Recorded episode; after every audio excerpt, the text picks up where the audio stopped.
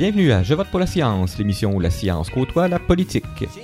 Édition du 30 avril 2013, ici Pascal Lapointe et Florent Lacaille-Albigès.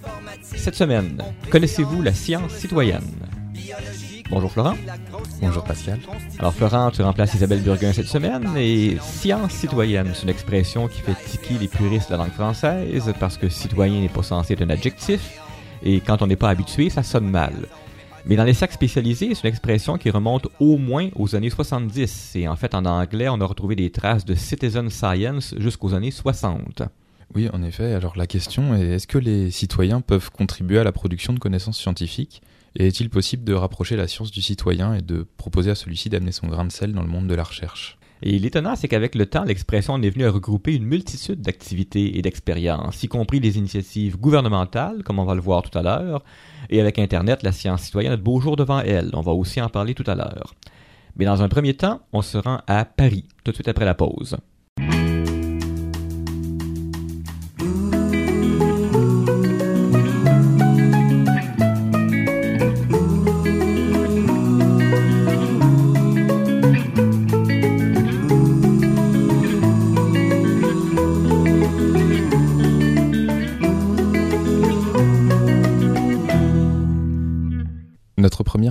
Aujourd'hui est Fabien Biasecki. Il est coordinateur à la Fondation Sciences Citoyennes, une association française qui travaille principalement sur trois sujets. Tout d'abord la responsabilité sociale des chercheurs, ensuite le contrôle citoyen sur la recherche, et enfin le sujet qui nous intéresse particulièrement aujourd'hui, l'implication des citoyens dans les processus de recherche. Fabien, bonjour. Bonjour Florent. Tu es également secrétaire exécutif du Forum mondial Sciences et démocratie, une initiative internationale qui regroupe universitaires, ONG et organisation du mouvement social pour dialoguer des questions de science et de société. Et lors de la dernière édition de ce forum, le mois dernier à Tunis, tu as animé un atelier intitulé Recherche citoyenne, communautaire et participative pour le changement social et démocratique. Alors, quand on entend science participative, on voit un grand nombre de projets différents, que ce soit les boutiques de sciences, le recensement des oiseaux de Noël qui existe depuis plus d'un siècle, ou des projets de partenariat entre universités et communautés. Il y a à la fois des initiatives où les citoyens sont à l'origine des projets de recherche, d'autres où ils font simplement de la collecte de données. Alors qu'est-ce qui différencie la science citoyenne de la science euh, normale et comment s'y retrouve-t-on dans cette euh, diversité? Alors déjà différencier la science citoyenne de la science normale, faut savoir ce qu'on dit la science normale, mais tel que je comprends euh, votre question, c'est la science normale, c'est la science des scientifiques, la science par, avec évaluée par les scientifiques. C'est-à-dire que euh, dans cette science-là, euh, il y a à boire et à manger, il y a de la très bonne science, il y a de la bonne science, il y a de la mauvaise science, il y a de la très mauvaise science. Le danger de la science normale, c'est euh, le scientisme en fait. C'est-à-dire c'est le circuit, c'est le circuit clos, c'est le circuit fermé des scientifiques qui se retrouveraient au sein de leur propre communauté à longueur de vie avec une ouverture d'esprit qui soit un peu trop limitée. Euh, mais cette science normale, cette science euh, dont la science fondamentale fait partie, est absolument indispensable. Hein, je ne dis pas le contraire. Hein. En parallèle de ça, donc il y a une science citoyenne. Donc si on parle de science citoyenne, c'est qu'on a, on, parle de besoins sociétaux. Euh, on parle de réponse à, des besoins sociétaux. Alors ça peut se faire directement, ça peut se faire par la recherche participative ou moins directement euh, par la prise en compte euh, de dimensions sociétales dans la programmation de la recherche.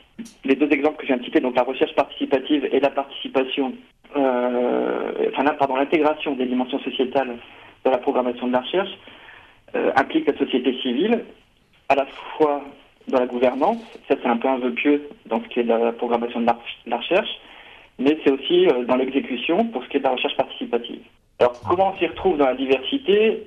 Euh, quand on parle de sciences citoyennes, de sciences participatives, de recherche participative, quand on, parle de, cette science-là, de cette recherche-là, on couvre un panel très très large. Et euh, ce panel peut, enfin, ce, spectre s'évalue en termes d'application des citoyens. Euh, il y a un chercheur français qui s'appelle Michel Pimbert qui a relevé, qui a essayé de faire une grille analytique du de, la, recherche participative et il a dénombré 11 types de participation différents. Donc parmi ces types, il y a la participation passive, ça va de la participation passive des citoyens, c'est-à-dire une relation euh, professeur-apprenant, à une automobilisation et une autopromotion des citoyens eux-mêmes.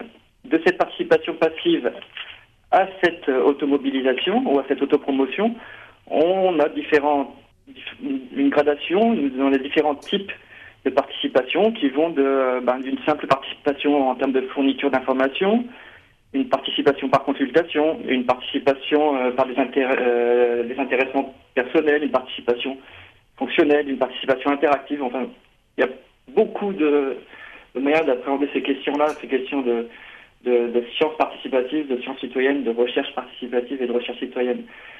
Donc c'est pas évident de se retrouver dans cette diversité, mais l'important c'est de dialoguer ensemble pour voir euh, quelles expériences ont été menées, quelles expériences peuvent être menées, quelles méthodologies sont intéressantes à, mettre en œuvre, quelles sont celles qui ont porté leurs fruits au niveau euh, international ou euh, enfin au niveau local ou au niveau international pour que ce type de recherche peut, peut couvrir des champs très très variés. Je pense que dans cette démarche de dialogue, justement, le, Forum mondial Sciences et démocratie et l'atelier que tu as animé ont un rôle euh, important. Est-ce que tu pourrais nous donner un ou deux exemples d'initiatives euh, dans le monde qui t'ont particulièrement marqué? Alors, Déjà, je, tiens à préciser tout de suite que je n'ai pas, je n'ai pas le seul animateur de ce, de ce, de, l'atelier sur la recherche participative communautaire. J'ai travaillé euh, main avec un, chercheur canadien de Toronto qui s'appelle Kadrahi, qui, qui a beaucoup travaillé sur les, recherches à base communautaire. Déjà, rien, que trouver un titre commun dans la préparation de, cet atelier, de ce séminaire, ça a été très compliqué.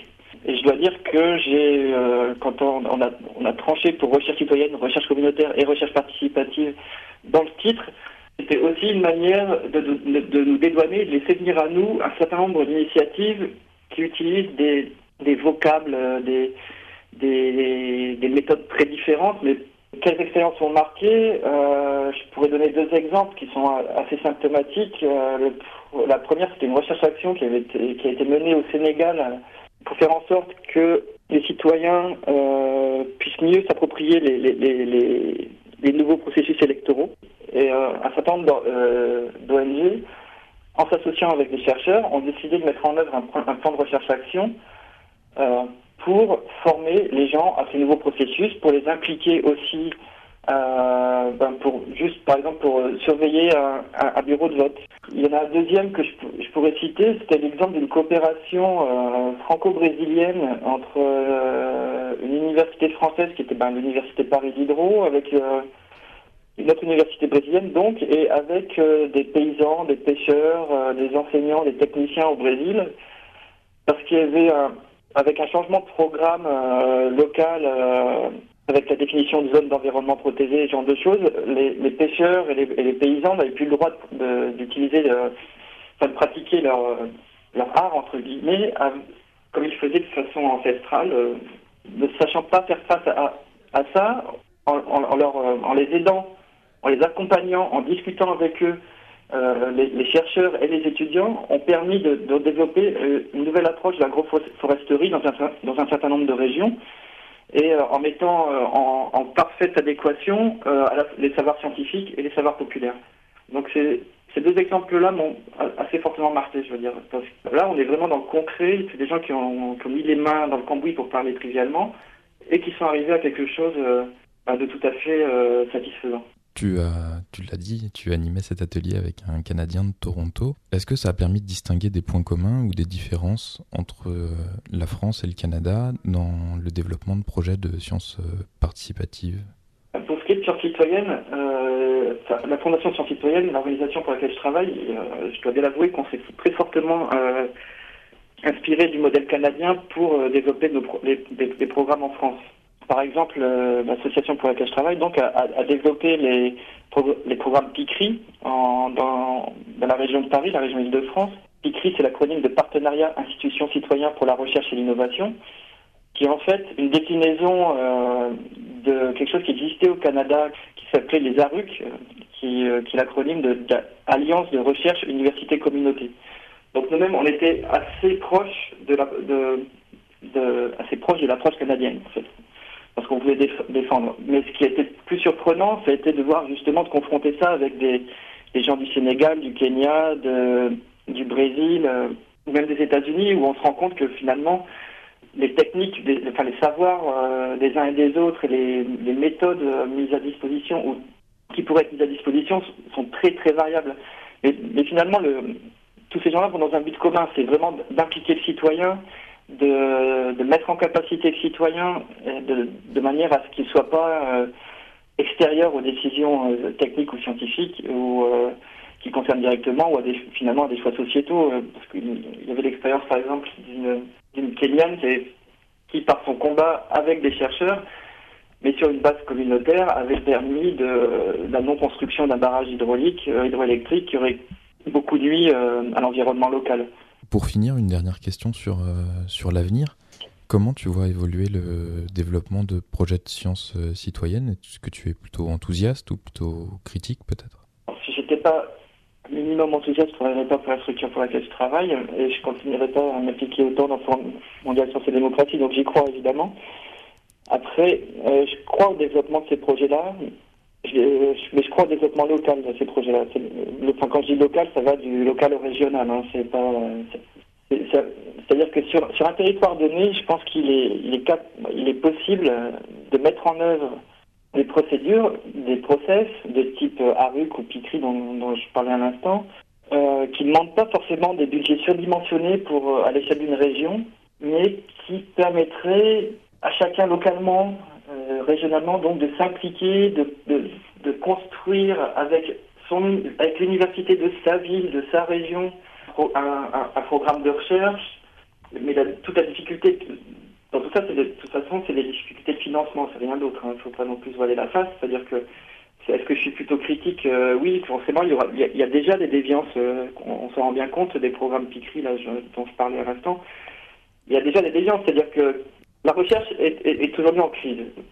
Euh, les chercheurs de la science normale, pour reprendre votre expression de tout à l'heure, ont du mal à financer leurs projets, ont du mal à, vivre leur métier dans des conditions décentes, euh, sont sous l'emprise de, facteurs extérieurs, qu'ils soient industriels, financiers, administratifs, euh, la nécessité de publier ou autre. Et du coup, toutes les sources de financement sont bonnes à prendre. Et si je pouvais être critique par rapport au, au, au projet de recherche participative qui pourrait être mené, c'est qu'il soit utilisé par les, par les chercheurs comme une espèce d'outil annexe, c'est-à-dire un moyen annexe de financer leur recherche, et c'est-à-dire qu'il n'associerait pas à la hauteur à laquelle être, elle devrait être associée les organisations de la société civile ou les associations. Donc le, danger est là pour ces programmes-là. Mais si, les, si on, on, met de côté ce biais, ce biais euh, je, pense sincèrement que la recherche participative beaux jours devant elle. Pour rebondir aussi sur, euh, sur vos questions tout à l'heure par rapport au Forum mondial sciences et démocratie, qui est sorti euh, de cet atelier que nous avons co-organisé avec l'Université de Toronto, c'est dans la salle, pendant l'atelier, un certain nombre de participants ont, demandé à ce qu'un réseau se mette en place, à qu'une infrastructure se mette en place de manière à que les expériences des uns et des autres puissent être mutualisées et valorisées et bien que, comme je le disais tout à l'heure, le contexte géopolitique, les infrastructures techniques varient considérablement d'un pays à l'autre, on sait qu'il y a des, on sait, toutes les, enfin, toutes les organisations ou structures qui ont essayé de monter des expériences de recherche participative savent qu'il y a des écueils à éviter, qu'il y a des, chemins qui sont un peu plus faciles, des conseils à donner aux gens. Donc on va essayer de mettre, de mettre en œuvre dans les deux ans qui viennent vraiment la mise en place bah, d'une plateforme de cette nature, une plateforme de, de recherche euh, à, base communautaire pour que, aussi bien l'étudiant sénégalais ou le chercheur sénégalais ou le citoyen organisé ou non au Sénégal puisse parler avec son homologue euh, brésilien, puisse échanger là-dessus euh, et avec son homologue canadien ou français ou états-unien de la même manière. Merci beaucoup pour ces réponses et puis merci pour cette belle perspective d'avenir.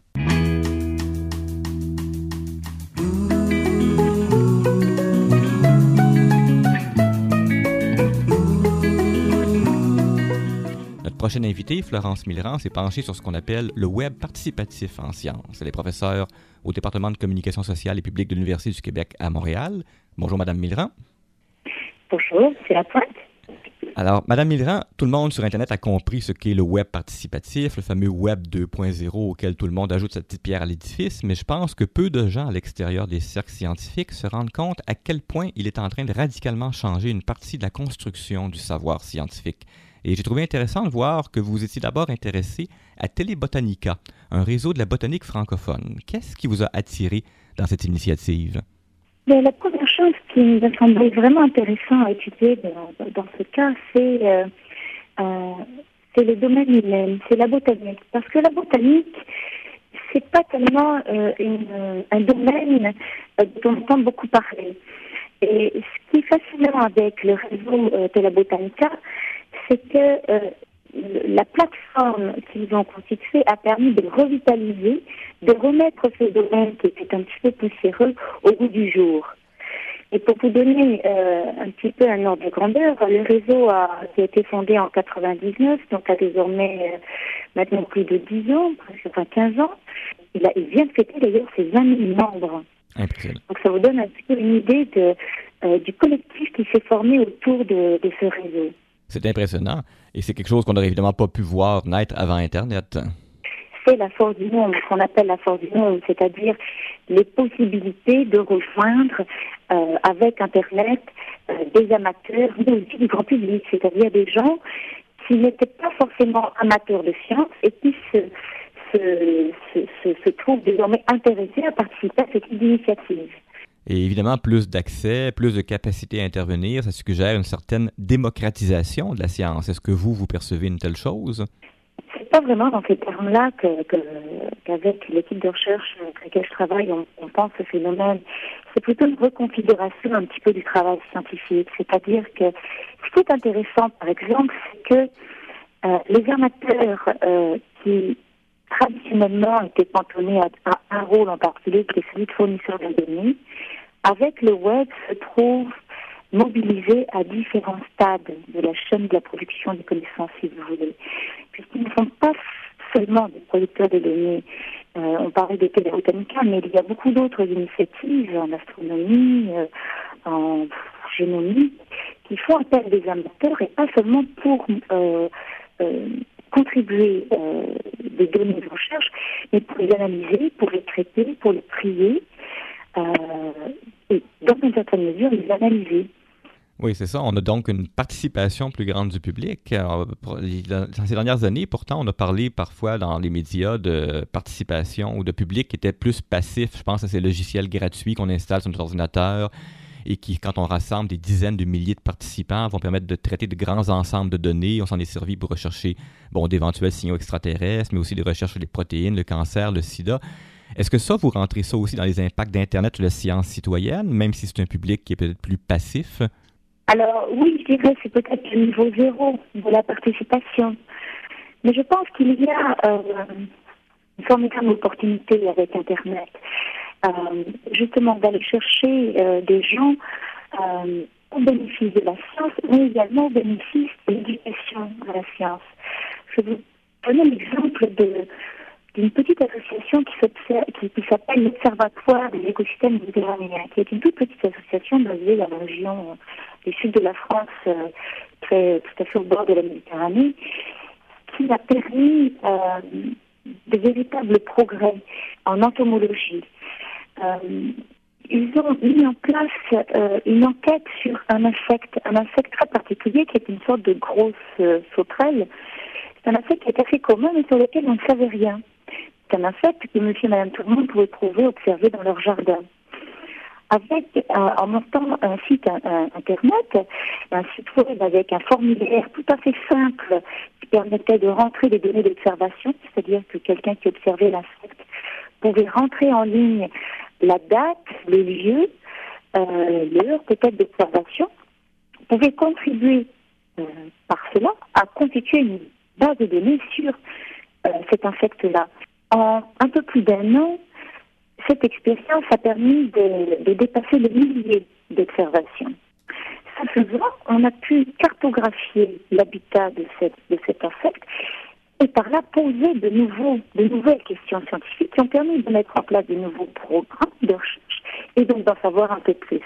Ce qui est intéressant dans cette initiative, c'est que le, le, degré de participation est minimal, c'est-à-dire qu'il demande, une requiert aucune compétence particulière, si ce n'est que de consulter Internet et puis entendre données dans un formulaire sur le web, et qu'il s'adresse à des gens qui ne sont pas forcément des amateurs. Le, grand public se trouve également euh, participer à une sorte d'éducation à l'environnement. Tout ça donne l'impression qu'on est juste à l'aube d'une transformation parce que tous ces outils d'Internet commencent encore. On, dans beaucoup de cas, on fait de l'expérimentation avec le citoyen. Ou est-ce que c'est utopique de penser que ce, genre de participation du public va se développer considérablement dans les années à venir? Je pense que ce n'est pas utopique. Je pense qu'effectivement, ça va, ça va se développer.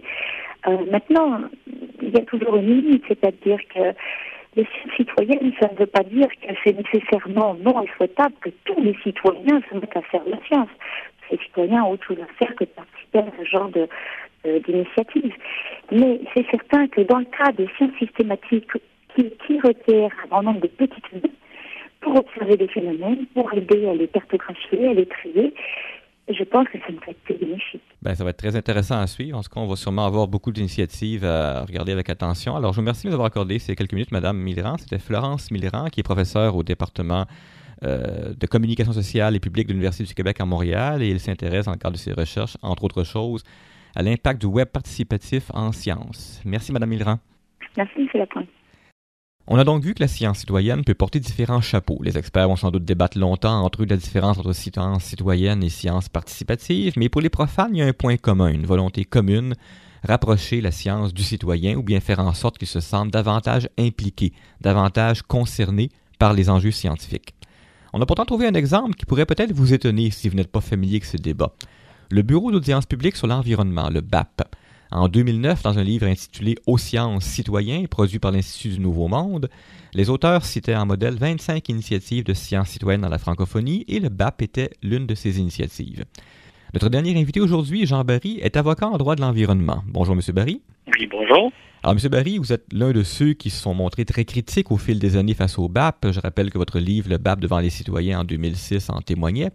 Et pourtant, je pense que vous n'êtes pas si surpris que le BAP soit classé parmi les projets de sciences citoyennes. Non, pas du tout, parce que euh, effectivement, c'est ça fait partie du rôle du, BAP de vulgariser euh, les enjeux environnementaux qui ont souvent une connotation scientifique. L'exemple le plus récent et le plus connu, c'est justement le mandat du BAP sur l'industrie des gaz de schiste. Euh, pour les audiences, le BAP avait engagé deux conseillers scientifiques euh, les questions qui étaient soulevées pour la plupart des Québécois, euh, ça nous a un peu indiqué les défaillances scientifiques, par exemple la, connaissance de nos aquifères. On a tous découvert c'était quoi la fracturation hydraulique, les différents produits chimiques, les intrants. Donc, et ça dans un format vulgarisé. Et le mandat du BAP, c'est d'essayer de vulgariser le contenu des études d'impact qui portent sur ces enjeux scientifiques-là. Alors, est-ce qu'on serait trop sévère à l'égard du BAP? On se rappellera qu'après la victoire du Parti québécois l'automne dernier, on vous avait même reçu à l'émission, alors qu'il était question de l'indépendance, quelle est la réelle indépendance du BAP vis-à-vis du gouvernement? Est-ce qu'on est trop sévère à son égard ou s'il y a des choses à améliorer dans sa façon, dans sa gouvernance? Il y, a, il y, a, beaucoup de choses à améliorer, mais c'est pas tellement le BAP, parce que le BAP, il, il, s'inscrit dans la, ce qu'on a, la procédure d'évaluation et d'examen des projets au Québec. Donc, lui, le BAP, il arrive en jeu, et c'est un des problèmes, à la toute fin. Cette procédure-là commence à partir du dépôt de l'avis projet par un promoteur, et à ce moment-là, le ministère de l'Environnement lui donne une directive pour, pour que le promoteur puisse euh, construire son étude d'impact. Donc, il n'y a aucune consultation citoyenne sur le contenu des études d'impact, qui peuvent être fort volumineuses, mais passer à côté d'enjeux majeurs pour la population. Mais donc, une, consultation préalable du BAP permettrait de mieux cibler les, études d'impact. Mais c'est des défauts qui relèvent plus de la procédure. Mais ce genre de, problème-là, c'est pas tellement l'organisation du BAP comme tel, mais ça relève de la procédure. Le BAP, c'est évident que ça, ça a été mentionné, on a eu des exemples cet automne, euh, on pourrait améliorer le mode de nomination, avoir un mode de nomination par l'Assemblée nationale plutôt que par le gouvernement pour euh, améliorer la crédibilité et l'indépendance des membres. Mais les plus gros problèmes en termes d'expertise scientifique viennent beaucoup plus de la procédure que du BAP comme tel. Et qu'en est-il du citoyen? Est-ce qu'il y a des suggestions qui ont déjà été faites qui permettraient de rapprocher le citoyen, de faciliter, par exemple, la façon de participer aux audiences du BAP ou de faciliter les communications du BAP vers le citoyen? Euh, ben oui, mais là-dessus, il y a déjà eu des améliorations d'apporter, par exemple, avec euh, les nouvelles technologies Internet. Mais déjà, comme j'ai expliqué un peu tantôt, la question qu'il y a une pré-consultation euh, dès le moment où on, avant qu'on dise au promoteur sur quoi doit porter son étude d'impact, ça permettrait justement de, que déjà les citoyens soient renseignés sur le contenu. Après ça, que les renseignements euh, soient communiqués au fur et à mesure sur un registre d'évaluation environnementale, comme il y en existe au Canada. Mais ici, au Québec, une étude d'impact est rendue disponible tout d'un coup. Et par exemple, celle sur la Romaine avait 10 000 pages. Et donc, les citoyens ont, en vertu de la loi, 45 jours pour prendre connaissance de l'étude d'impact et décider si ou non ils veulent qu'il y ait des audiences publiques et là faire une requête en ce sens-là au ministre, qui n'a pas le choix de refuser s'il y a des requêtes. Il n'y a pas toujours des requêtes d'audience publique. Dans les grands projets majeurs, oui. Mais donc, cette, cette question-là du volume des études d'impact et qui est seulement euh, rendu public à la toute fin, donc il laisse peu de temps aux citoyens de justement vérifier, contre-vérifier, se bâtir un argumentaire ça pourrait être amélioré en rendant disponibles les renseignements au fur et à mesure qu'ils sont complétés. Puisqu'une étude d'impact, il y a beaucoup de points, il y a beaucoup de sujets qui sont traités. Ça pourrait être mis sur un registre public et ça favoriserait justement l'information et la participation du public. En terminant, le BAP, il faut le rappeler, il est parti de très bonnes intentions en 1978. En fait, c'était même assez innovateur à l'époque de vouloir donner la parole comme ça aux citoyens, d'instaurer un mécanisme plutôt participatif, comme on dirait aujourd'hui. À votre connaissance, quand vous comparez un peu ce qui se passe ailleurs, on parlait plutôt à l'émission de la France, par exemple, est-ce que le BAP est encore innovateur? Est-ce qu'il est encore un modèle dont d'autres pays peuvent s'inspirer? Ou si c'est le contraire, ce serait nous qui pourrions prendre modèle sur euh, les États-Unis avec leur EPA, par exemple? Ben, encore là, je ferai la distinction entre le BAP et la procédure d'évaluation d'examen. Le BAP est encore pour beaucoup de pays un modèle à suivre. Il y a plein de gens qui viennent ici d'Afrique, d'Amérique latine pour apprendre, euh, puis qui sont très impressionnés par le déroulement des audiences publiques là, qui ne virent pas en foire d'empoigne euh, généralement, là, puis l'espèce de décorum qui est maintenu, euh, la, la, la, la, tenue des audiences en deux parties, une première partie où on questionne le promoteur puis les différents experts, une deuxième partie trois semaines après où on arrive avec nos idées, nos mémoires. Euh, ça, ça reste encore un modèle très intéressant. Ce qui est moins intéressant, qui a perdu beaucoup euh, de son côté avant-garde, c'est la procédure, parce qu'une des choses qui est très frustrante pour les citoyens, c'est que malgré les avis du BAP à la fin des audiences publiques, le gouvernement peut totalement écarter, ce qui est normal en démocratie, mais sans aucune obligation de motiver. Donc, on peut avoir participé activement, avoir soumis des avis, être content parce que le BAP les a repris, en a fait des recommandations, mais au bout du compte, dans le certificat d'autorisation, le gouvernement n'en a pas tenu compte du tout. Et contrairement à ce, ce qu'il y a en Europe, n'est même pas obligé de motiver pourquoi ils peuvent avoir d'autres raisons. Mais au moins, ça serait intéressant qu'on sache pourquoi on a décidé d'écarter des avis qui sont sortis du processus d'audience publique. Alors, Jean, je rappelle que Jean Barry est avocat spécialisé en droit de l'environnement et qu'il est auteur d'un livre vraiment euh, incontournable pour ceux qui s'intéressent à ces questions-là, Le BAP devant les citoyens, paru en 2006. Merci, bonne journée. C'est tout pour cette semaine. Je vote pour la science est une production de l'agence Science Presse en collaboration avec Radio Centre-Ville. Pour plus d'informations sur les gens interviewés dans cette émission, rendez-vous sur notre site web à www.sciencepresse.qc.ca. Vous pouvez aussi suivre nos découvertes sur Twitter à JVPLS et nous télécharger sur iTunes. À la semaine prochaine. de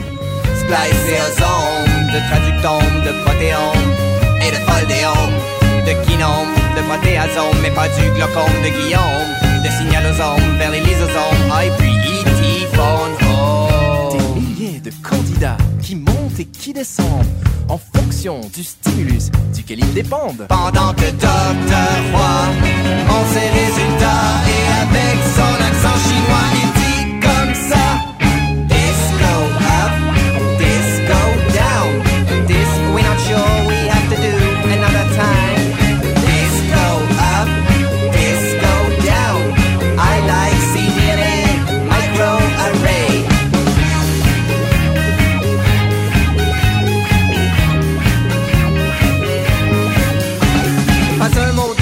exposé.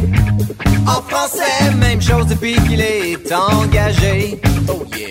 Les réunions de la bourse se font en anglais, même s'il est le seul à le parler. You know. Thousands that go up and down. We teach stimuli.